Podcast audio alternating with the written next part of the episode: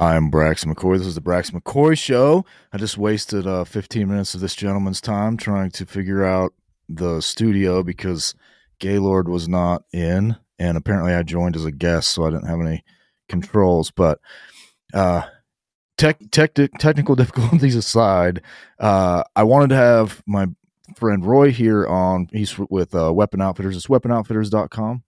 Yep, that's it um, we were both down at shot and he's like one of the smartest guys I know. So I wanted to kind of do a recap with him and see, uh, if he saw anything, you know, uh, you're seeing all the YouTube videos and all of that, but like anything that's really revolutionary or, uh, the, and it's something that stood out, you know, I figured we'd cover some of that. Do you have anything off top of your head? Well, for me, uh, I walked the, the show all four days and, uh, you know, since I can't drink because of my foot injury, like this was the first shot show I took it super professionally. I had my wife with me for uh, some of the days, and uh, full days, all four days, I still only saw only about sixty percent of the show. The show has gotten huge because they've uh, expanded into Caesar's Forum, and unfortunately, uh, man, I barely got one hour in that spot, and I never saw the end of the Caesar's Forum. So I'm pretty sure the shot show's doubled in size because in the Caesars Forum they had you know some big players like Primary Weapons, a few distributors, Mission First Tactical, and uh, you know I got to see most of the traditional parts of the show, but yeah, there were there was so much in the new section of the show that I missed, unfortunately. So yeah. I really don't think it's possible to see more than two thirds of the show, even if you're like a hardcore professional, like giving each major booth you want to see like five ten minutes uh, when I had gone for Recoil magazine like five years ago, like I was part of a four man team to try to get full coverage. But yeah, even even in that case, we still weren't able to get 100% coverage because there were some overlaps. Like we all wanted to go see KAC or HK, for example. But uh, mm-hmm. every year the booths move move around slightly. But at the same time, it does remind me of Groundhog Day, and I've been going for ten years, and it you know, each year kind of starts blending in with each other. When people are talking about like the Crye Precision Party, it's like, oh, what was the theme that year? You know, like uh, I think the first one I got to witness was the Redneck Apocalypse themed one, which had like monster trucks and donut cannons. that was like 10 years ago. Because I, I think that was the year I could have said hi to John Noveske, but you know, I was too shy. Yeah. You, you should never be shy at SHOT Show. You should say hi to whoever you want to. Yeah, absolutely. Every, everyone there expects it, and some of them even want it. You know, I mean, some don't, but most of them want it that show up. I think.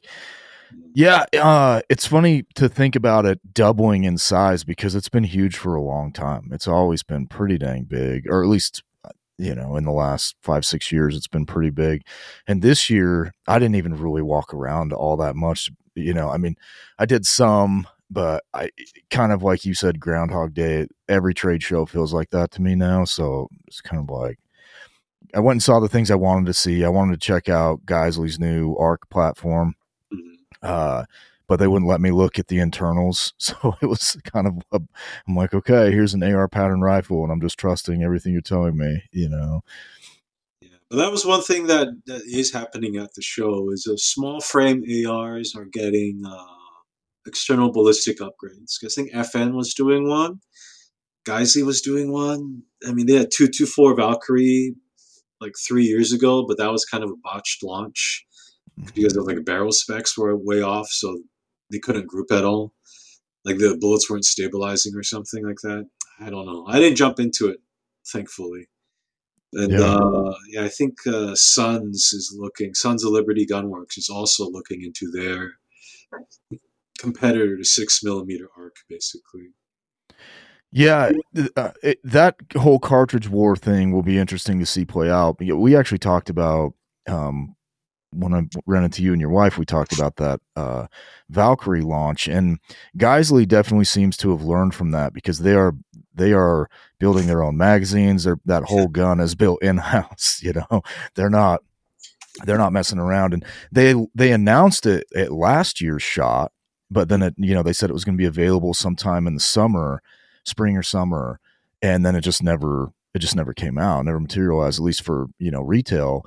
And they they're swearing now that it will for sure be out spring or summer this year. And it sounded like it was a magazine thing, like maybe they hmm. were messing around and ASC's magazines just weren't performing very well for them or something.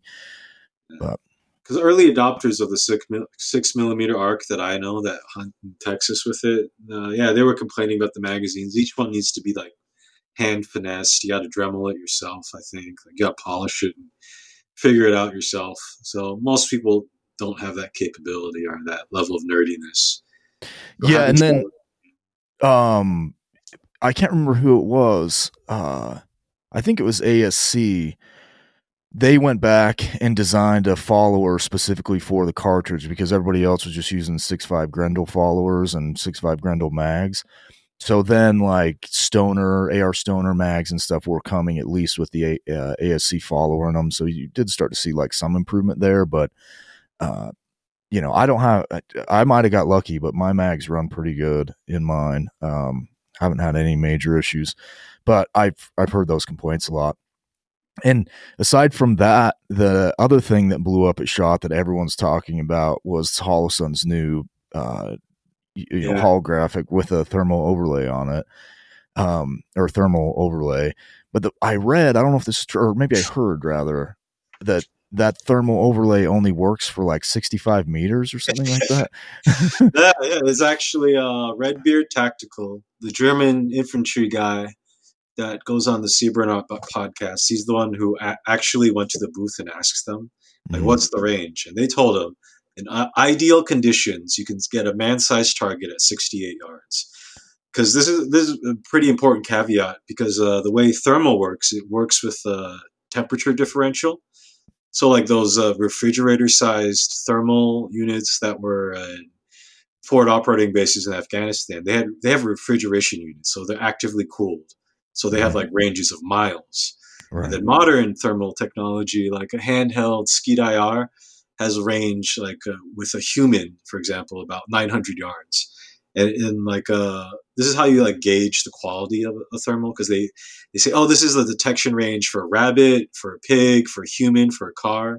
Mm-hmm. So like uh, a human at 68 yards, holy shit, that's not very good because you know at 68 right. yards you can throw a football and hit hit him yeah, right. And, so, so, the whole use case of thermals detection, you want to be able to see a mammal like hundreds of yards in advance, so you can prepare for your reaction. So you have a, a faster OODA loop. Uh, the COTI, the clip-on thermal imager that the Marine Corps uh, is putting onto their night vision solution, and you know Delta Force Novas that they've used, are the thermal hybrid that the big army is getting like that detection is uh, one to 200 yards depending on external conditions.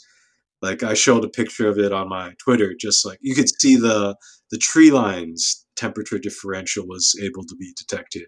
I could see a mouse at 50 yards. Mm-hmm. you know, so like if you can't see a human at like 70 yards like yeah, the use case for it i don't think is the use case is uh, i actually joked about this with a, a friend. The use case is the money uh, transfer device like the Taurus Judge. Yeah. Taurus Judge is like, oh, it can shoot shot shells, it can shoot a 45 long Colt or whatever. And it was just super neat to gun buyers who didn't really think about like the maybe if you have to blast a snake you know? Yeah yeah yeah. But you know the, the, the, main use case for the Taurus Judge is transferring money from boomers into gun store owners hands. And the main use case for the Holosun thermal is you know maybe prove it prove that it can be done but it's mostly to transfer $2000 from zoomers into gun store owners hands. Because 68 yards that's perfect range for demoing on gun room uh, gun store showroom because people won't detect the difference or the problems until they get out into the real world. And like people are already defending it too. They're like, "Oh, I shoot fucking hogs at 70 yards all the time." I'm like, "Yeah, but wouldn't you want to detect it before?" you know, right, right. So like, I'm trying to like make people think about it, and I'm really glad Redbeard Tactical actually bothered to ask them. I kind of avoided the Holosun booth because you know I'm Taiwanese and I don't want to get tempted into buying from my friends in, in you know the western deserts of China. I actually ran into the Holosun CEO years ago. Super nice guy, but I figured out the, the business model. It's uh, you know how they have ghost towns in China. Yeah. If you set up a factory in the fucking deep western deserts of China, the government's gonna be hell's yeah, like you know, no taxes will help you out. Mm. And then you're developing technology, and you know, it's I have to admit, Holosun products are pretty good. Like they they can innovate quickly because it's cheap. Like their engineers are, you know, underpaid Chinese engineers. They're in subsidized factories in the western deserts of China. They don't have to pay as much for their research and development or production.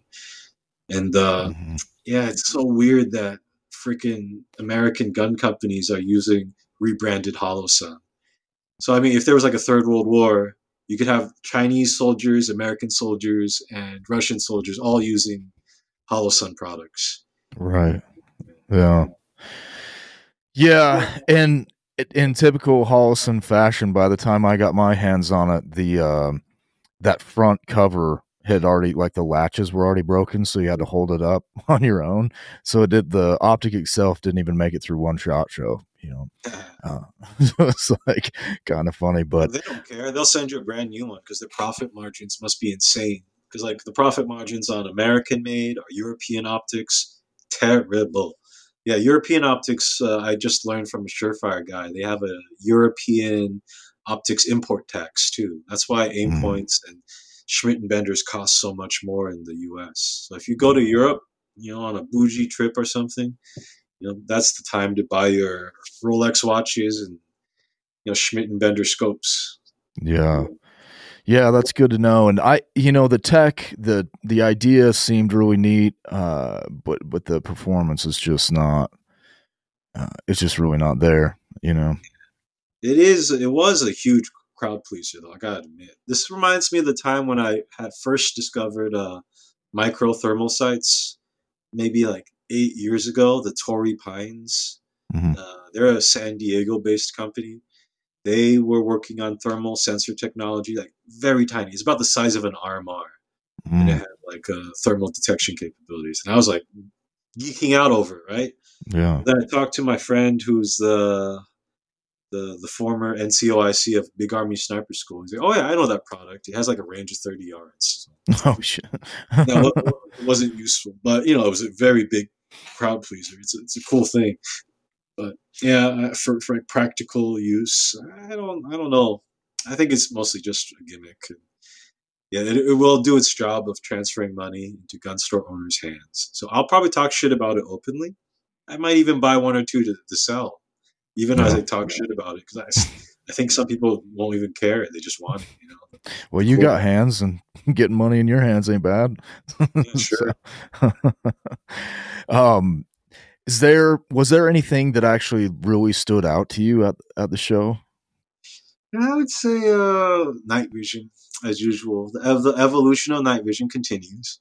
It's getting more and more affordable thanks to uh, Photonis is really bringing the heat because uh, for a long time, you know, people made fun of Photonis tubes because they're the European-made uh, image intensifier tubes, Mhm. but their their quality is continuing to improve, and uh, they actually put me into a double-blind taste test type thing where I didn't even know it was going to be a taste test, Mhm. where they gave me a bino and then they had a resolution chart and a very dark. They had it in a dark section of the room and an extremely dark section of the room. They had me focus it, look at the resolution and all that, and uh, they had a strobe running, and then they're like, "Oh, did you notice that one one one side is darker than the other?" It's because the darker one is actually the L3 tube, and then the bright one is the Photonis tube that can detect SWIR, shortwave IR emissions. So I had no idea I was looking at Wow. L3 versus a Photonis tube. Like, oh, this is a 2000 FOM tube. This is a 2500 FOM tube, and you know I couldn't tell the difference with my, my eyeballs. So it really sold me because uh, Yeah. I know with night vision people really chase numbers, but on a head-mounted system, you generally can't tell the difference. Like the really sensitive, nice uh, resolution and signal to noise ratio tubes, they're they're best exploited on magnified clip-on type stuff. So a headborne system, yeah, fuck it, man. If you can get like ninety uh, percent of the performance, like ninety-five percent of the performance for fifty percent of the cost, like why, why would you waste the money? Unless you were trying to show off to strangers on the internet. what I think is, you know, a lot of the number chasing, so clout chasing. Yeah, so I'm sold on that. I'm, I'm definitely getting Photonis binos in. It'll probably be like uh, sixty five hundred dollars. Wow. A decent pair of binos using three D printed polymer housings. Wow. Wow. So what what's the weight on those? Do you know? Really light, yeah, because because it's all polymer. Right. And it's also like cheap to replace if you break it. So I'll yeah. probably get a set and try to break it. I mean, for me, uh, night vision is an expensive, extremely expensive, expendable item. It's a little insane, right? Thinking, oh, this ten thousand dollar item on my head, it's going to break. But you know, you ask any infantry guy, it's like, how many nods have you broken doing field training exercises? And it's like, yo, I've like broken like fifty thousand dollars worth of nods, you know, thanks to sand. It's because sure. the nods can't detect voids, they can't detect depth, right? Mm-hmm. So people tripping and falling, smashing their night vision is pretty normal to be expected, yeah. really. Yeah. yeah, absolutely. Yeah, man, I didn't know they were around 6500 for dual tubes. That's I might. It's a pretty new product. Yeah, they're working with Nocturne Industries, which is out of New Hampshire, and they're doing all the crazy 3D printed shit. They're the people who did the 3D printed uh, quad tubes that are super lightweight. Yeah. So uh, I think they were offering quad tubes for around fifteen thousand dollars.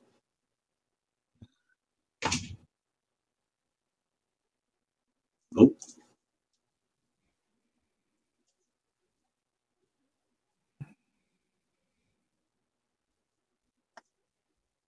Was the recording back?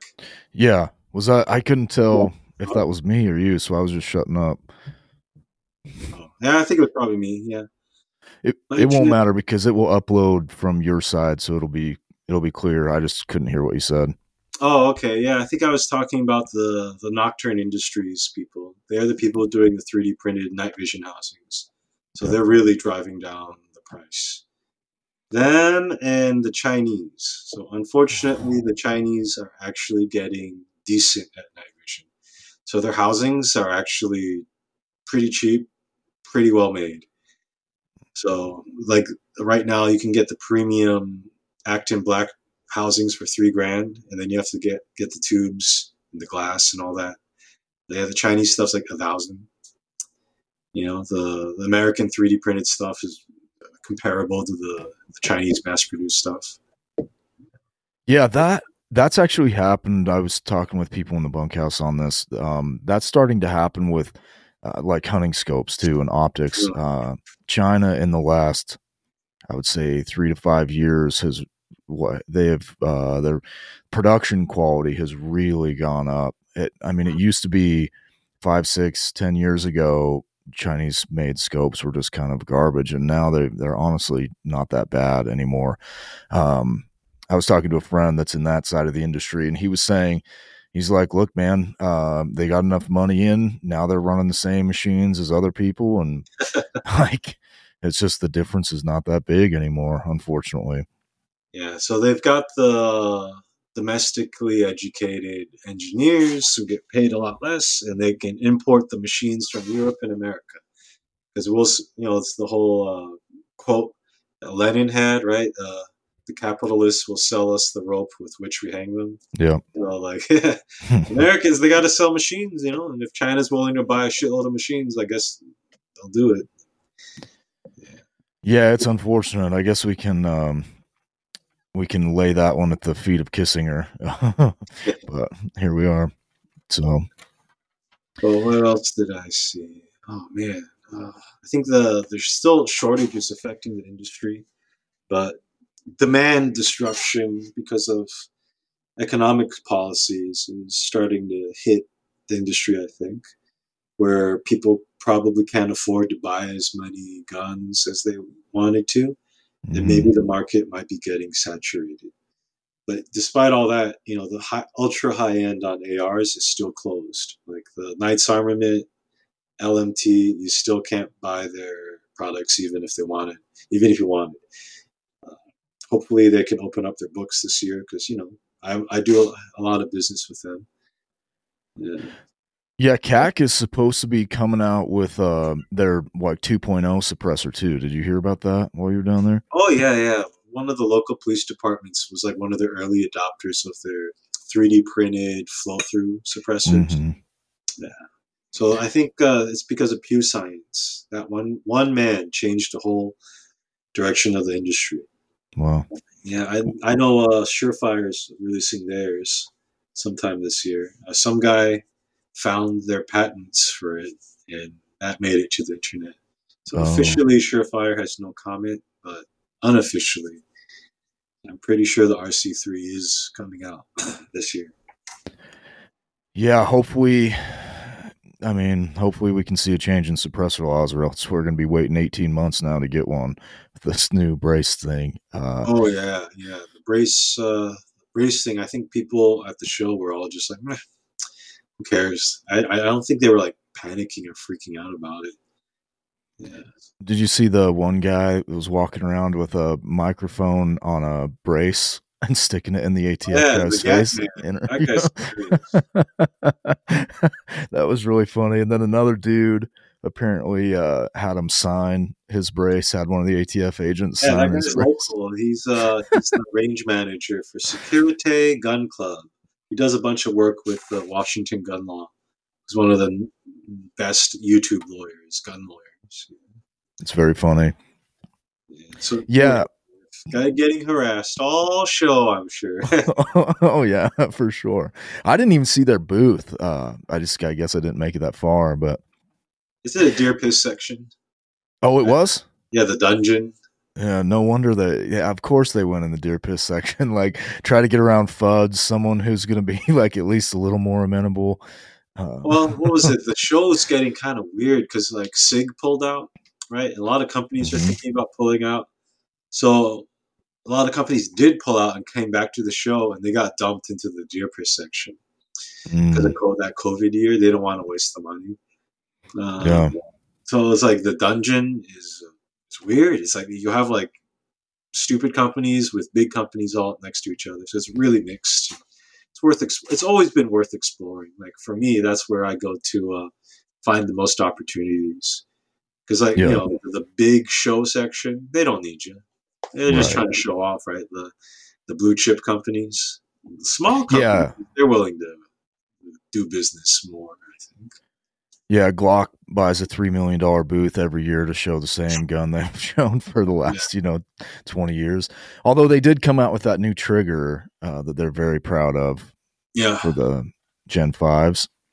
As long as it actually retains drop safety, that's the main thing with all these upgraded Glock triggers. Is like who knows if the, the drop safety is still still working. It's a very balanced system. If you add any mass to that, I'm glad Glock did it. Honestly, they're they're like ten years late, but Yeah.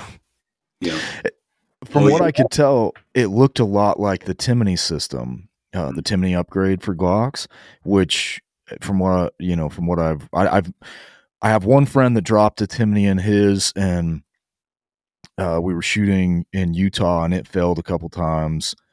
He, you know, he'd had probably five or six thousand rounds on it by then, but it started to fail. Um, and then I've heard, I, I've never seen it, but I've heard that those Timneys are maybe not drop safe. yeah, So, yeah. Because I definitely have. Uh, was it my previous vice president? He had one of his upgraded Glocks go off because he upgraded the trigger. Yeah, so, and uh, you know, narrowly missed a, a friend's ankle. Like, we're done shooting for the day. You know, it's like they were setting up when, when it happened too. So that was uh, that was really lucky. So yeah, got to be careful. Yeah, and I mean, honestly, people make. I mean, I'm a fan of good triggers, but people do make a little bit too much of triggers sometimes, in my opinion. But that's a whole nother discussion. It is just funny that you know Glock, y- y- they getting hammered for not innovating, and then you know, ten years later, they're building a drop-in trigger. They won't sell you a gun with that trigger in it, but they'll sell you the trigger and you have to take it to a Glock armor, certified armor, you know, to get it installed. And I don't know, man. Yeah, but uh, at the same time, people who are like uh, making solutions, looking for problems, are annoying. And Yeah. so Glock makes it makes the Glock. They should just focus on making the Glock. They really shouldn't be trying to like reinvent the wheel every year. I mean, it's kind of like uh, how other companies uh, every year they release a Glock killer. You know, Mhm. when I first got in business, like what, 15 years ago or 12 years ago, yeah, every other year there's a new Glock killer. I don't even, I've forgotten most of their names. Like, mm-hmm. it's the Mhm. FN what? I, don't know. Who Yeah. cares? That's like long gone. Dead and Yeah. gone. It's true. Yeah, it's true. I mean, stuff that works, it's hard to it's I mean, it's hard to argue with. It works. It is what it is, you know. And also like price point. I mean, Sig Sig pistols are great. They're fun to shoot. They're well made and all of that, but you know, you're paying twice as much for the gun. So, Oh shoot, I don't even know. I'm not. I'm not really part of the SIG infrastructure yet. I mean, I've kind of dabbled, got my toes in, but yeah, I haven't really had a chance to really dive into the SIG products. But you know, I gave them time to mature because I know like uh, early stuff is always a little bit weird. Mhm. It's, it's the 320 and 365 seems to have matured now. Though. Yeah. Yeah, I mean, all my friends that shoot them love them and, you know, they feel good, but whatever. And it's also for me, it's still just a sidearm. Yeah. I mean, like, it, it, it's, yes, it's the gun that you carry the most and all of that, but, you know, and some, these guys do these, uh, shit hit the fan fantasy hour things, you know, and, uh, I never, you know, I never used a sidearm in country, you know, I mean, I had one, but never used it. So it's like I just think people they weigh they put too much money in pistols, in my opinion. But that's probably a controversial take.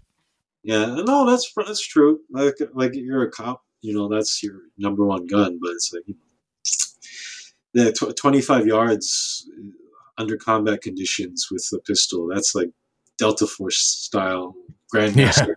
Like, eh. yeah, you're not. Nobody's really. Not everyone's Jerry Miculek, you know. So that's why right, I, like, I like people going to competitions and learning their, their true limitations and seeing what a pistol can actually do. Yeah, I think it was that book I read, like "You Can't Miss" by John Shaw. Like he was like the, one of the first kind of. A, I'm a podcast. Talk later. but yeah. was it? Uh, he was saying, uh, to hit a running person at 25 yards, you have to lead by like three feet with a 45 ACP. And it's like, holy crap. I didn't know that. That's an insane amount of lead. Yeah. Yeah, yeah, absolutely for sure. Well, in uh, closing, because we're going to do this with a couple people, like I said, do you have what what? Tell people what they're missing because everybody wants to go to shop because it's you know it's the cool guy thing. Uh, Oh, I guess I could give them like a real assessment of it. It's, it's an Yeah. industry show. So, like, every time you go, like, the first time I went, I was so desperate to go, right? But, you know, I was kind of in the business at then. I was still growing. But most people who go as tourists uh, realize they're kind of wasting their time. So, everyone who goes as a, tour- as a tourist goes once. Gets to say, hey, they're part of the scene. It's me, you know, the guy who is a Facebook admin or whatever but they never go back because why? Like, why would you spend thousands of dollars and like a whole week of your time to just go kick tires? Like, if you're there for business, oh yeah, you have to. It makes sense. But like, Yeah. If you're just going there to like clout chase and stuff, eh, why don't you go to Hawaii instead, man? Like, you know, life is short. Like, go go go actually have fun. I guess if you super love guns, you want to be a tourist, sure. But even like the people I know who are tourists, they they've only ever gone once, and they generally don't go back because you know they're smart individuals. They figure it out on their own. Yeah. Yeah, and then uh, you know, like TFB TV, they do a pretty good job covering stuff. I mean, they're going to hit the high points if you really want to see what's coming out. They, um, they do a good job. I mean, If you do end up going, I would recommend dressing like uh, you're going hiking. I mean, that's one thing I learned from my first shot show because uh, Monty from Centurion Arms, he's a, he's a SEAL Team Seven guy. He, he brought like two pairs of boots, and he would always uh, dust. He would cycle between the boots and then you know dust them, let them cool off, just like if you were going on like a hiking type of thing where you, you got to really take care of your feet because you're walking probably 12 miles a day and talking the whole time. So you got to keep chugging water. Also, it's Vegas. It's super Yeah. dusty and dry. So, you know, I started like getting a cough just from the the environment. Yeah. Yeah, and you're walking on hard concrete most of the time, unless you're up in the like inside the booths and stuff. So Yeah. that's why I couldn't drink, you know, because uh, my old uh, injury from my OCS bid would have made made me have to limp around, which I did do like what 2016. I had, I had a boot on, still was you know walking miles a day, air cast, so Yeah, really unpleasant. Yeah, at that point I was ready to. I should have just gotten a Hoveround. You know, because Mhm. oh, that's one thing you see a lot at shot show, like really obese people with uh, mobility chairs or whatever. I Mhm. used to make fun of them over, over that, but I realized I was just a young prick, you know. So now it's like that's going to be me one day. I'll, I'll need that one day, anytime soon. yeah, it's like going to Walmart, except for everything's very expensive. Oh yeah, for sure. I- I- what was uh, what else? Anything else that you saw? That was No, not really, man. I, nothing really stuck out. Um, yeah, it's just all evolutionary. So on the tactical side, oh, night vision's getting cheaper and better. Gear's getting better. Guns are getting better, like with the external ballistics. You know, yeah, I got to see FN's uh, machine gun, the side loading, yeah, the top loading one. I was like, that's genius. How come nobody thought of it before that? I was like, can I take a picture of this? Like, yeah, with the latch closed yeah, right. mechanism. But it was like Mhm. genius design. I was like, yeah, not having to stick your hand way, way up to reload your machine gun. That's probably going to be a huge benefit. Yeah, that was cool. The one thing I regret not being able to see that I really wanted to see was EOTech's new NGAL competitor. Uh, Oh, yeah, yeah.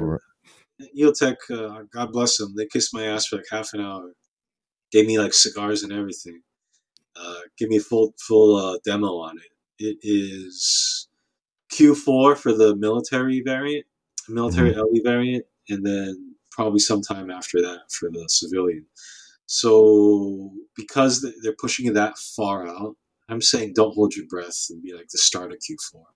It might, might be the end of Q4, Q1, Q2 even.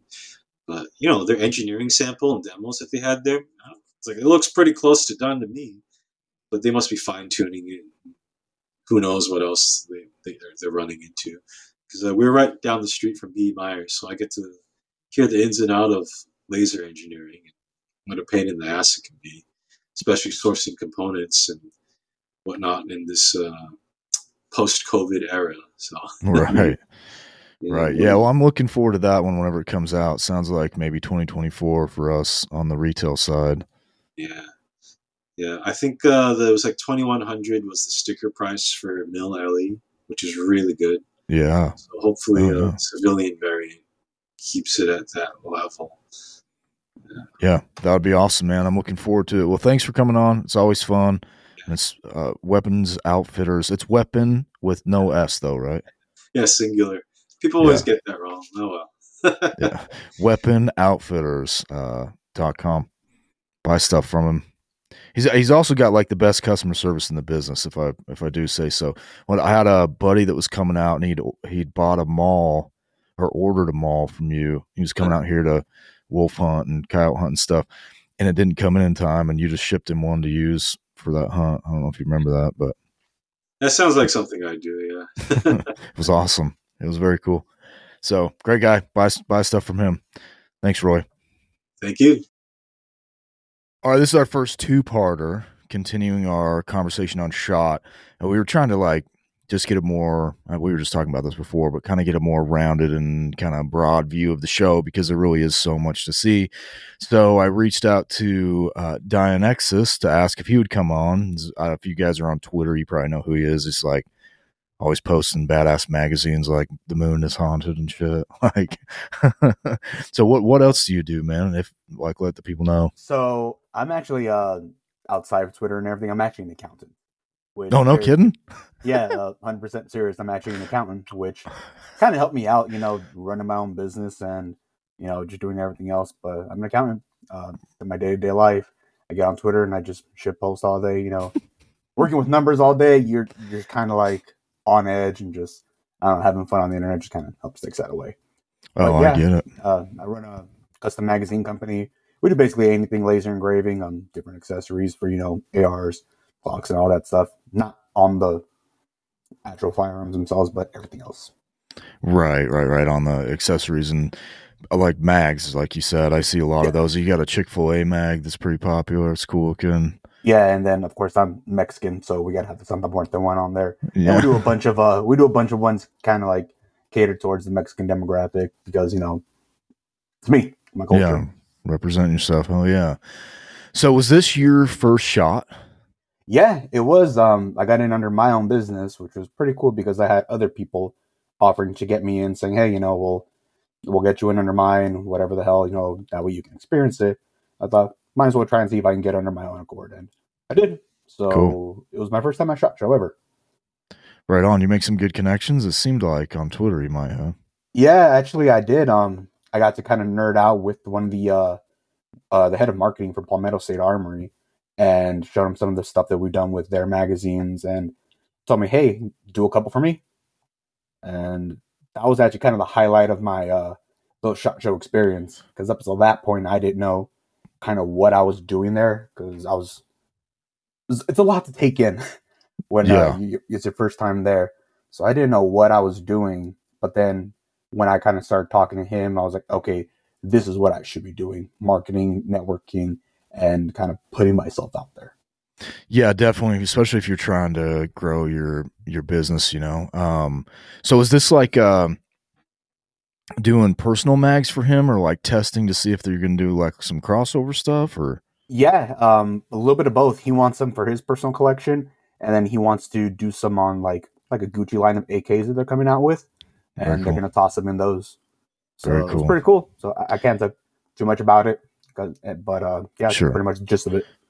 when you were talking to them did they bring up because the rumor's been for a couple years now that they were going to start making 545 that they had like imported machines or were working on imported Yeah. machines or something Yeah, so uh, I, I asked them about that. Um, they're going forward making um, 762, 5.45, and um, 300 blackout, which I think they're actually already making. that's badass dude That- if they start making 545 i'm going to be a very happy guy Yeah, because uh, they're coming out with that Krink. They're coming out with their own Krink model that it's going to run at 545, 300 black, and 762. So they're going to be producing ammo for everything. Hell yeah, and that's like back in the day. I mean, I know you know this, but uh, maybe listeners don't. Uh, roughly, oh, what? Maybe, f- maybe as recent as five years ago. It could be longer though. I'd like pre and post COVID. It's hard to know anymore. It's like all that time just ran together. But anyway, fairly recently, you could still get a tuna can of five four five for like two hundred bucks. Yep. And now it's like a buck twenty a round. It's like shooting my arc, man. I mean, I, I don't even price it anymore, so I'm just kind of talking to my butt. But it got extremely expensive, uh, at least relative to where it was. Um, Yeah, because I mean, prior to COVID, I only had ARs and fucking locks. right. So I didn't have any AKs, and everybody tells me, obviously, now that I'm more into that, you know, how cheap ammo was. You know, AK AK seven six two used to be what like four cents a round or something that you'd say you could get it for. yeah, it was crazy. Uh, so if it was if a tuna can was one fifty to two hundred, I think those were eleven hundred round or twelve hundred round. Gaylord, were we put in chat? I can't remember if they were twelve hundred or anyway. Um, yeah, so somewhere around twenty cents or less around, P, you know, PPR. Uh, but yeah, I mean, like we used to shoot rabbits with them and stuff because it was so cheap. It's like an upgrade from twenty two, you know, like jackrabbits. But now it's, I mean, it's just ridiculous. It's like shooting any other gun at this point. But- yeah, and then and then these days, you know, an AK build is running you anywhere from, you know, Palmetto has their deals for seven hundred bucks, and then you know they also sell their little better lines for around a thousand bucks. But everybody Yeah. tells me, you know, four or five years ago, you could get one for like five hundred bucks, you know, the most expensive or whatever. Yeah, man. When I was younger, like around high school, you could find freaking AKs for like two fifty. You know, Yeah, see, like Mosin Mosins were like eighty nine dollars. You know, yeah, yeah. Apparently, they couldn't even get rid of them. yeah, And funny thing was, I remember out of high school, so uh, so in my state, you never used to have to do a background check for uh, personal firearm selling. Now you do as of like four years ago, as of our last governor. But somebody offered me a Mosin when I was like 20 years old, and they were trying to sell it to me for like sixty bucks, and I thought sixty dollars. Oh, this probably thing is going to be worth it, so I I passed up on it. Which Yeah, I re- which I regret now.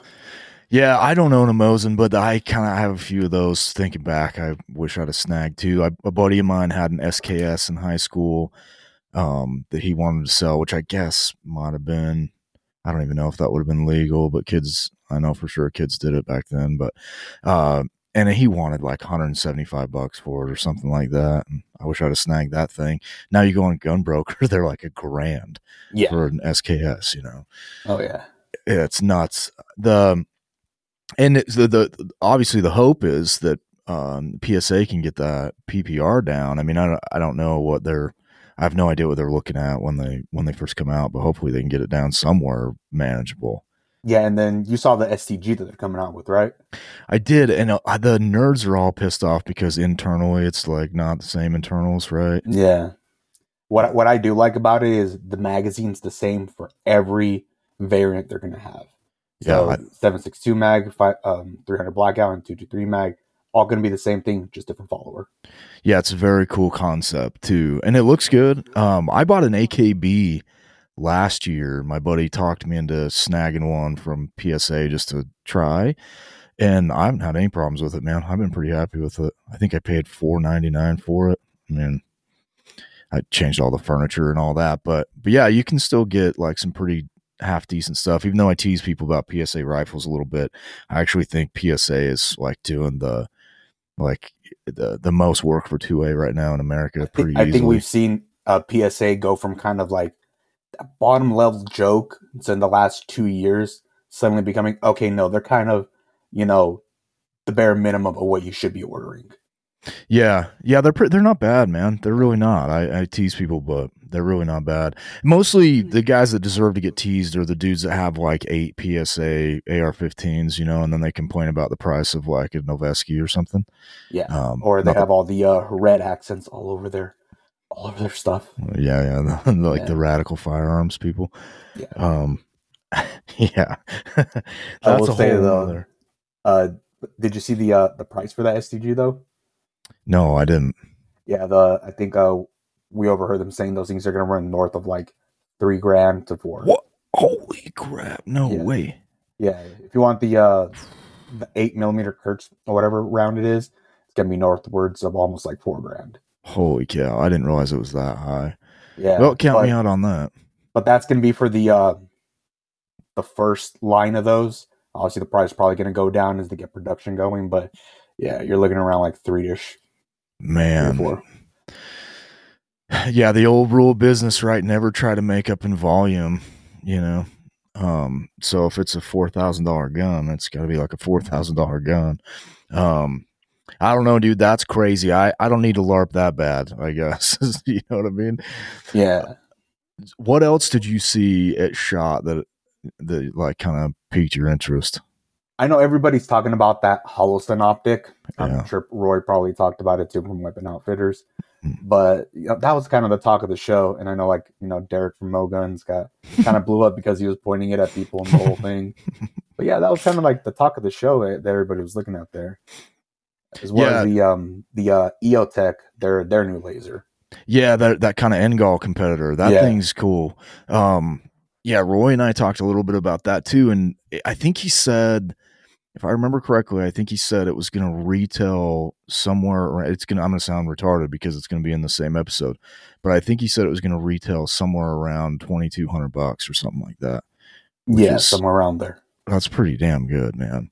Considering a MAWL, I mean, a MAWL maybe I don't know if it, you know, it's maybe it's a better system, but uh, you know, you're 3700 3800 for a MAWL right now. At least last I looked. Yeah, you know, thousand five hundred dollar difference is uh, you know, it's pretty good savings.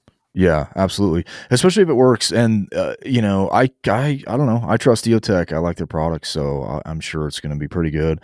And the rest of the show was kind of. I- feel like sh- trade shows in general, um, not just shot, but like ATA, like the archery show. I feel like it's the same kind of thing. There's always somebody that tries to come out with, you know, some revolutionary seeming thing that catches the attention of people, but then Mm-hmm. all the big companies are just iterating on on their same design, and a lot of times, especially in archery, uh, completely unnecessarily. You know. Like, yeah. So it's kind of a whole bunch of boosts. You know, sort of same thing. Geissele's new arc. I talked about that already, but that's an interesting thing. Um, I don't know. Was there any other guns? Oh yeah, we already talked about that one though. The the Magpul one that they're coming out with the little uh briefcase looking one. Oh, P- the what the hell's it called? PC or something like did you that? see that one? I didn't get to see it. Yeah, I got to see it. I took a picture of it. That one was cool. It's like folds out, right? Yeah, the one that's um with Zev or whatever. Yeah, and it's like you push a button and then it folds out into kind of a carbine type thing, like a PCC. Yeah, so it's supposed to. They have two variants of it. They have the um, obviously the pistol version, which has no buttstock whatsoever. You're supposed to hold it to your cheek, and then they have the uh, SBR version, which you can buy directly from them and form for it. Oh, yeah. Yeah. yeah, that's a cool concept, I guess. Um, th- like kind of a throwback to the old uh, MP5 in a briefcase, you know. Oh, see, so speaking of MP5, I really hope that you know Palmetto's new stuff doesn't go the way of their MP5 announcement way back when. Right. Well, didn't they say? Didn't they say at this shot that they're still trying to get that MP5 clone out? No, I heard they were completely out because there was one person that was behind that entire thing, and Mm. he ended up quitting. Oh, okay. Well, and then with the whole brace span and import thing, and that whole MP5 clone business is going to be interesting for a little while anyway. Uh, at least until Yeah. we see what happens in court. Yeah, man, I thought it was like, I mean, it's always cool, fun to hang out with buddies and network, but I just honestly, I mean, I know people want to go and they should go, but Yeah. I, I think they're they're missing out on way less than they think they are. You know what I mean?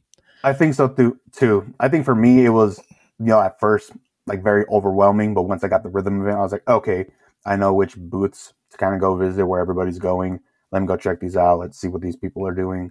There's obviously a lot of booths that are catered to stuff that civilians are never going to be able to buy. You know, you go over to Daniel Defense's booth and it's pretty much 90% military only stuff. Yeah, like that. yeah. Cool to, take, cool, to, cool to check those out. Cool to take pictures with the, you know, M249s and everything. But, you know, regular civilians aren't going to be able to get those. Right. Um, uh, you know, unless somehow, God willing, things change. But yeah, uh, did you happen to check out that Rise trigger? I didn't get to see it, but No, I went by their booth, but th- when I went, there was uh they were uh, doing some video there, so we really Okay. couldn't check it out. I had a couple of buddies who I really trust mess with it, and they said it was the most interesting AR trigger they've ever seen, and like they're going to buy one as soon as they're available. Did you check? Did you go by a Franklin Armory's booth? Uh uh So they have a binary um upper for a Glock. Oh, interesting. Yeah, binary trigger and upper, it's one system, and you know you just pop it on your Glock 17, selling your Glock's binary, Interesting. and it's No, cool because it, ha- it it looks like the exact same like a G18, that same type of switch, but Mhm. it's not full auto. You know, it's just you know, one and one. interesting. Yeah. No, I didn't see that. Well, I I still like that kind of stuff though, just pressing the limits and see, you know, like if you think back to like the whole brace band, uh, where we're at with the brace band thing, really, not that this is exactly related, but really the reason that uh, the ATF is even, you know, trying to put the genie back in the bottle here is because there's like somewhere between three and 40 million of those things out there. So Yeah. any, anything you can get approved and shove into the market sounds great to me, you know? Exactly. 'Cause I mean, like 40, like 40 million of those out there. You really think people are going to destroy every single one of those? Right. Like- I, it's not happening, dude. I, I think they re- they released their numbers on the uh, bump stock ban what like three weeks ago, and they only had what was like under 900 Yeah. turned in or something. Out of like half a million sold, something like that. Yeah. Yeah. So they're still out there, and now Right. with the uh, with that whole bump stock ban being overturned, suddenly people are digging them up, refining them in a lake. You know, yeah. Uh, yeah. Something tells me that uh, you might see some more of that. Yeah. The, as, as far as like the gun industry goes in general, I wonder, you know, I, I jokingly said on Twitter recently that, uh, no one's gonna overtake the AR-15 until they come up with like a plasma rifle or you know something that shoots like magnetically or you know lightning bolts or some shit Yeah. because like everything just keeps looking more and more like an AR. and going to shot just confirmed that to me. You know, pretty much like even like hell sig wasn't even there to show off their spear to the regular you know to those regular folks but at the end the day it's still kind of an ar yeah yeah yeah it's definitely an iteration on that stoner platform for sure and i heard that what happened with sig was they they, they felt like they kind of got screwed i don't this is just rumor you know this is not like coming from anywhere but uh rumor at the show was they felt like they kind of got screwed throughout the covid thing or through the covid deal and they felt like it was like a three million dollar investment with zero payoff. So they just said, "Screw it! Like, why would I?" Yeah, because last year wasn't their booth like the largest one. What they were where Glock was this year, and they had like a was like a three tier booth at Sig last year. I, th- I think it was a three. I didn't go last year, but yeah, I heard. I was talking to a guy who was at their booth, and I think he said that it was like a three million dollar booth for the week, which is, I mean, that's a huge chunk. I mean, it's an enormous company, right? But that's still a huge yeah. chunk of your marketing budget put toward one like event. What? Yeah. And like, what do you really get out of it? I mean, last year maybe it could make sense because you you are announcing like some new platforms and stuff, um, or maybe not.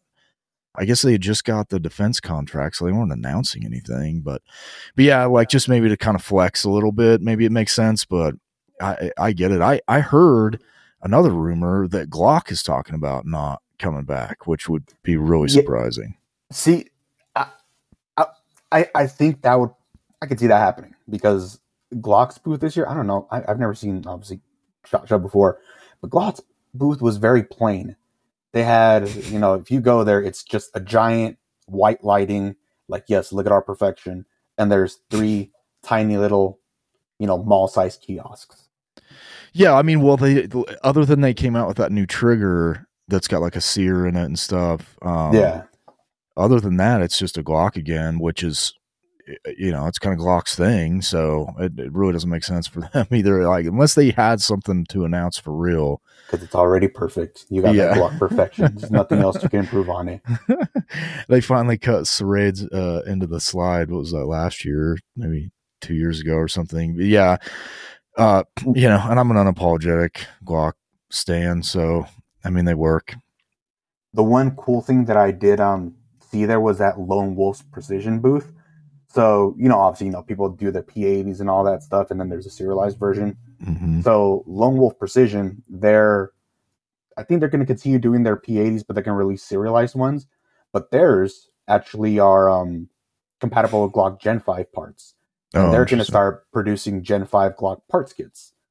Mm. So, obviously, right now, like I, I'm, I'm in the 3D printing world, and there's a lot of people that are trying to, you know, design Gen 5 Glock stuff, but there's no parts kits out there. There's no no triggers really, unless you're trying to spend you know four hundred dollars from one right. of these Gucci companies. Right. That um, that is interesting. So on this, help me out here on the serialized eighty percent lower. What what is even the like? What do you what is even the draw to that? Government doesn't know about it, or you know Oh, so it's serialized, but so it's still the same as the old P80, but now it's serialized. Yeah, pretty much. Well, the, the serialized versions, it's going to be if you want to build it out, you can. But otherwise, you can just buy it completely done. You're basically just going to be buying their lower. Right, kind of like a Shadow Systems type deal. Yeah, pretty much. But they said depending how the ATF thing goes, you know, they might release the unserialized version. Just depends how it goes. Oh, right. So the serialized one still would require an FFL transfer. Yeah. Okay, that's the part I was confused about. So at, at, that point, oh, I see what you're saying. They would build it. I, I see. I see. So they would actually build it out, and you would just be buying there lower and yeah, get your slide from wherever. Yeah, yeah. I could see that with his with his you know many cool slides that are out there now, and just kind of upgrade your Glock from the ground up, you know, or Glock clone, I guess. Yeah. I don't know. I wonder about that too. I think you know I'm by no means an attorney, but it seems like the the P80 thing is. I mean, again, I'm not an attorney, but it seems like that one's going to have a little bit, uh, like at least public sentiment would be more against something like that. Whereas I think when the average person finds out how many braces are out there, like public sentiments can be like, "What are you doing? You just made 40 million felons in this country? That's nuts," you know. Whereas like the spooky ghost gun lower might, you know, work in an ad campaign. You know what I mean? Yeah, that's the funny thing. That's apparently just because you make a gun at home, it's a hundred times more deadly than one that you can buy at a store with a serialized frame.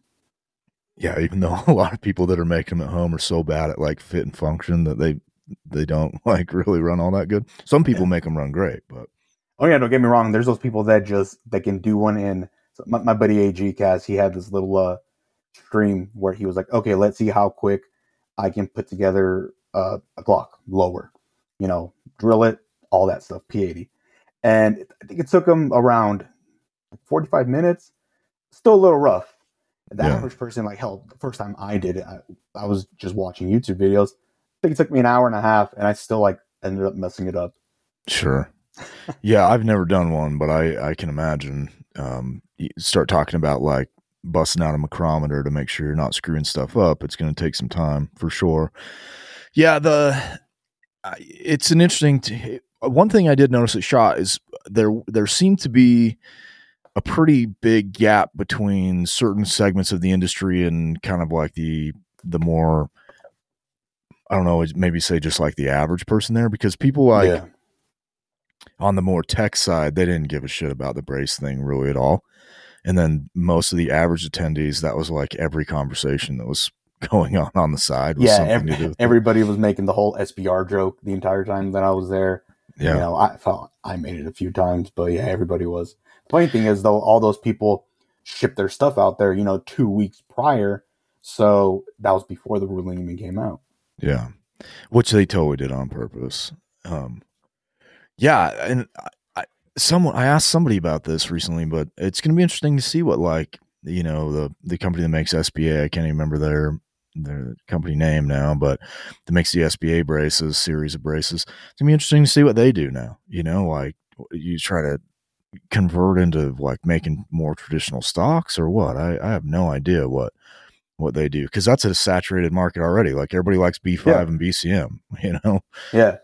Hell, there's, you know, Magpul's, you know, the big name doing all that stuff too. Everybody Mhm. has a Magpul stock or, you know, Fab Defense whatever else. There's 200 different stocks that you can buy from when you're building your first AR. right, right, not all tried and true and and, then all how the rest. and then how often do you really replace that? I don't think I've ever once I put a stock on any of my ARs, I don't think I've ever replaced it. yeah, I can only the, my six arc is the only one that I've messed around with too much, like trying out different stocks. But um, that was also because you know messing around with a new cartridge, trying to decide how I really wanted to run it and stuff like that. But yeah, to your point, most people don't ever switch them again. the The fact is, like the difference is just not enough to make a you know like But I will say this: the people that are into like the braces, I've seen them switch out their different brace or blade options a lot more than people who have gotten a stock. Just because they're like, okay, this one's a little too uncomfortable, whatever the hell's, and they buy like three or four or five of them and swap them out. I totally believe that. I've got an SBA three on one, and I I ran it a couple courses, and I didn't like the way it shouldered at all, um, especially like in rooms and stuff.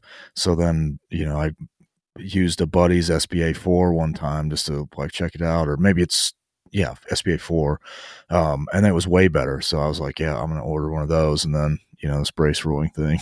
so Yep. yeah. So what um did you see anything else that you can oh gosh, I gotta say this one one more thing. I can't remember if I said it earlier in the episode, but the funniest part to me with the Holosun was by the time I got to it, the lens cover was already broken. So it wouldn't like you had to hold it up. yeah, uh, everybody was really fucking with that thing and just kind of beating it up. I saw a lot of people drop the gun Oh like, really? repeatedly. Not, I don't know. uh, Obviously, probably not on purpose. But there was a lot of people just kind of passing it back and forth, and I just kept seeing that thing just take a beating. Yeah. Yeah, and we talked about it a little bit earlier, but it's been interesting to see how Holosun's like they're they're actually getting better made over time too. Not just like iterating on tech or improving on tech, but um they're getting better made too. So was there like I'm Primary arms, primary arms too. Like they're some of my favorite optics. You know, their LVPOs that they had. I finally got to test them out there because th- that was the one really cool thing that I actually appreciate being able to do there was being able to test out all these different optics that I've never been able to find like at local shops and see how they looked. because obviously, Mhm. like I have very bad astigmatism, and if I just buy a regular old red dot, it's gonna look crap to me. But Mhm. then I took a chance buying a primary arms one, and those are probably the clearest ones that I've used. So I've kind of stuck to them. And I know they had have their prism lines and everything, but I've only used an LVPO that like a couple of my buddies have had, but they have Vortex ones, uh, all three of them. So I was like, okay, cool. I finally get to try out some cool stuff. Let me take advantage of this stuff. And I think if you were just a regular person, not in the industry, that's where you can kind of benefit from it Mm. is testing out new products that you might want to actually buy in the future, see how they look, see how you kind of want to set your rifle up to use this product and get a good idea. Yeah, that's a good point. Uh, did you? Speaking of that, did you go to range day? No, I didn't. I didn't either, but I heard that some manufacturer had a rifle out there that uh, kept jamming. Uh, something was going wrong. I can't remember. And it was failure to fire for some reason. And when the when they were like questioning the the rep about it, he's like, "Oh no, this it's just this happens sometimes. It's no big deal. This is nothing out of the norm."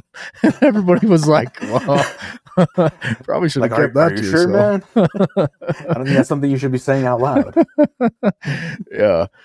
So there's I wish I missed I missed that one. Um I wish I'd have been there for that just for the just for the lulls. But yeah, for me, I just I went to hang out mostly with a buddy and um a real good buddy and meet up with some other people and you know, I got most of that done, which is kind of what I was there for. So I think it- for anybody who's really wanting to go, if you're not going for that purpose, maybe go once so you can check it out and but other than that, I just don't think it's really. Plus, you have to be in Vegas. And Vegas sucks. exactly. And Vegas, so I mean, I live here. Yeah. Okay. yeah, I live here. So I mean, for me, it was you know right down the block. Literally, like I live 15 minutes away from it, so Oh yeah. it's pretty easy. I But thought you were yeah, in Arizona. No, I'm, I'm out here in Vegas. So Oh, for man. me, it was pretty convenient. Plus, the cool part was obviously people that I knew via Twitter and everywhere else were coming here to meet for once. So it was Yeah. a cool way for me to meet people that I talk to online all the time, different people in my group chats, and put a face to their account. Yeah, sure. That is. Yeah, that's the best part. Networking and meeting cool people. It's kind of true of just any of these uh, trade shows or meetups or whatever. Is is actually just connecting with people and getting to know them. The I had a couple buddies I miss. A, a buddy from Mission First. I feel real bad about. I didn't. I was supposed to meet up with him twice, and I just couldn't couldn't make it happen. Um, and then my buddy Drew. But other than that, you know, got some connections done, and yeah, dude, it's it's a good it's a good time in that like you get to check some stuff out, but there's less. I mean, there it's an enormous show, so there's like a lot of walking around and all of that, but Oh yeah, there's like less new to see than you think. yeah. Obviously, it's you know companies kind of few of them just showing what they they've already come out with over the years. There's very few big announcements. I think the kind of big ones were, you know, PSA's retro lines that they're coming out with, EOTech's laser, and um, the Franklin binary to me was kind of big. So I, I want I, was glad I got to check that out. Yeah, and I think the gun, like the gun community, it's sort of like it's kind of like politics in this way that if you're on Twitter, you're already more plugged in than like ninety percent of the rest of the world. Exactly. So, like when you go down there, you've probably already seen almost everything that Yeah. that's there. Like before I got there, I had seen that probably because I followed Derek, but I had seen that uh that Holosun optic five thousand times before I ever went and looked at it. And I had buddies from California calling me, dude, make sure you go check out that Holosun optic or whatever. So like it was obviously going around, you know. Um but yeah, I do think that if you're on Twitter, you're kind of ahead of the game so far as like when new stuff comes out. you know? Especially too because even if you're not there, there's obviously several people posting every single thing about that show. right. like you know everybody was posting the optic everybody was posting psa stuff everybody was at the Daniel defense boots and all that stuff you know especially because you're getting free shit from them right, so right. everybody was posting every single thing about it even though you know it's no pictures no video everybody still does Yeah, yeah. I got told not to t- that I couldn't even crack open a gun that I wanted to crack open. So they Yeah. they get pretty sensitive about that. Like what? A, like my camera's got a micrometer in it or something, dude. Like I'm gonna go back and steal Yeah. your tech. You know? yeah my buddy logan uh, he wanted to open some of the PSA AKs and kind of check them out and see how they're made on the inside because you know he's an AK gunsmith. Yeah. And he, uh, they were like, "Nope, sir, you can't do that. You can't do that." What Yeah, they're like, "Can't." On a PSA AK? Yeah, Like those things have been in the wild for years. exactly. But he wanted to open the crank up. Oh, the crank. Yeah, and they're like, "Nope, you can't do that, sir." Okay, interesting. Do they put like an ALG trigger in that? Do you know? Yeah, Cool. I got, be I got their ALG trigger on my AKV, my little nine millimeter AK that they make. Freaking love that thing. Yeah, everyone raves about them. That I might snag another PSA AK here eventually, just for the hell of it. I will say the one thing about having a PSA AK, well, the AKV at least, because it has the little Mac bracket that they put in the back. Not every um, AK trigger works for it. You either have to get a Dremel, shave off just the top bit, or get one with the little bit carved out. Right. So the ALG trigger that PSA sells for their uh, line of AKs already has that little cutout, so you can just drop it in. Works perfect. Uh, Franklin Armory's binary trigger has that little cutout in it, so you can drop it into any PSA AK and it works. Nice. Yeah, that's good to know too. And speaking of Logan, that was one guy I wanted to bump into while I was down there, and I just missed. Um, Yeah, we got to go eat sushi. It was cool. cool. Yeah, he seems like a cool guy. Well, all right, man. Do you have anything else? Not much. Uh, the other cool thing that's obviously, like I was saying earlier, I'm in the 3D printing space. I got to see a lot of, mm, at least on on the first floor, more people who were doing, you know, showcasing 3D printing to everybody there. Obviously, a lot of people probably weren't go paying attention too much on the bottom floor, but there was a lot of people that were showcasing, you know, 3D printed guns, uh, 3D printed suppressors made out of, you know, uh, basically like a welding welded titanium machine. And just like a 3D printed firearm where you can see the layer lines, you can see the layer lines on these metal 3D printed suppressors. That was really cool to me because, you know, everybody's so used to talking about 3D printers these days being these cheap little $200 Ender 3s. But now we're finally getting to that realm where they're doing stuff with metal that's more what we really want to do with it. Right, right, right. Still probably out of the reach of the regular person. You know, they're still probably running like 20 grand plus, but you know, the technology's finally getting there. It's a hell of a lot cheaper than a hundred fifty thousand dollars CNC machine, though. Yeah. Yeah, I mean that I have long thought that if you know, I, I kind of made fun of 3D printing a little bit in the beginning, but um, I've always thought that if they can get this to where uh, metal printing becomes affordable for the average person, I don't just mean like print the you know aluminum lower, which is still cool. You know that Cody's whole thing is still cool, but like if they can get you know a, a printer where you can print like let's say aluminum or titanium even at home, which would be even cooler. Uh, it's kind of all bets are off at that point. Yeah, because I mean, what that that ghost gunner runs? What is it, three and a half thousand dollars? I think so. somewhere around there. I mean, hell, if they could get a 3D printer that can actually weld metal for sub 10000 i i think people would still jump on it. I do too, man. Honestly, that's two or three rifles. You know. Yeah. I mean, yeah, I think it would be it would be it would be a game changer for real. And also, like I've- think I've talked about this before, but the use case is really broad at that point. You know, like a lot of farmers are running old tractors that are hard to get parts for, and I mean, if you can just print parts in your shop and go fix your old tractor, like that's a freaking game changer for the average guy. And these days, you know, everybody's learning CAD just because of how much more accessible it is. People know which softwares they can use for free to design whatever the hell they want. Like hell, my first 3D printed uh thing that I designed myself was an Aztec Death Whistle. That Oh, looks no like that looks like a little heart. Just so you know, oh, you print off it's a tiny little heart. You blow into it and it sounds fucking terrifying. Yeah, right. So that's pretty cool. Then obviously, you know, the firearms aspect of it, everybody kind of got into 3D printing guns during COVID. But yeah, you can, I still use it for a lot more knickknacks than I do for uh, doing guns. Sure. Yeah, it's um it's a cool it's actually a very cool space and seeing dudes like we had uh that suck Yep. boy Tony guy. Yeah, I know. He- he's cool, man. But uh watching him, you know, stuff he's doing and he was talking about some dude that's making like uh like some magnetic disc shooters and shit and you know, like that that kind of stuff excites me, man. Like and now I mean, you got the uh, the boys uh, coming out with 37 millimeter flare launchers. Things like that. Oh yeah. And then uh, there's a, another there's another gun company uh, coming out like 3D printed um 37 millimeter rocket launchers. Interesting. Yeah. Yeah, dude. Well, and those new that those new nods that we talked about earlier on this uh, episode, like they're they're the housing is polymer. It ain't gonna be long before someone figures out how to just print that shit. You know. Yeah.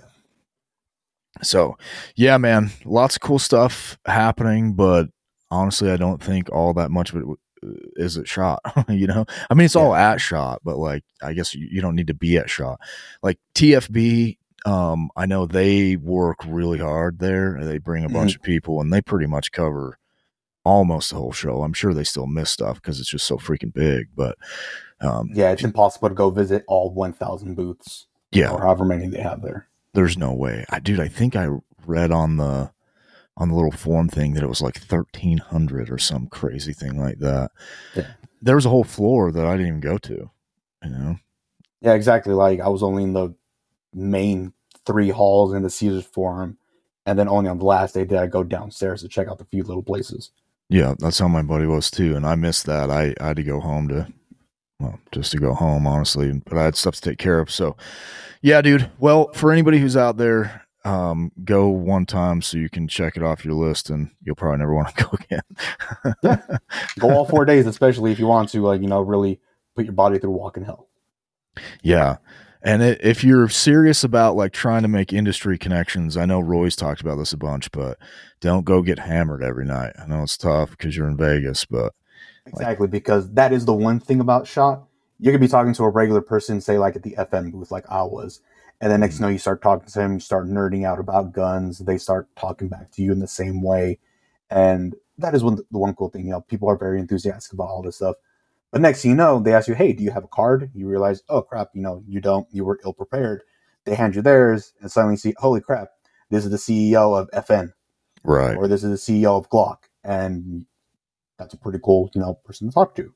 Yeah, yeah, and build that network. And um, I don't know how you feel about this, but from just all my years of uh, doing speeches, and I, I used to subcontract under an executive networking company, like reach out to the people that you want to stay in contact with, even if it's just one email. Just make sure that they remember you. Don't don't just like put that in your pocket and never talk to them because I promise you, like ten days from then, they don't remember you anymore. you know? Exactly. And then that opportunity you had at one point suddenly gone. Totally. 100%. All right, brother. On that note, plug anything you want to plug. And Uh, once again, my name is Dianexis. Uh, you can follow me on Twitter or Instagram at Dianexis, D I A N E X I S. And yeah, look forward to talking to anybody that wants to chat with me on there. all right, man, buy some mags from him too. He's got some cool mags out there. Appreciate it. Okay, I'm this is like past, I'm like a boomer. It's past my bedtime, so I got to go to bed. all right, much love, everybody. Talk to you guys next week.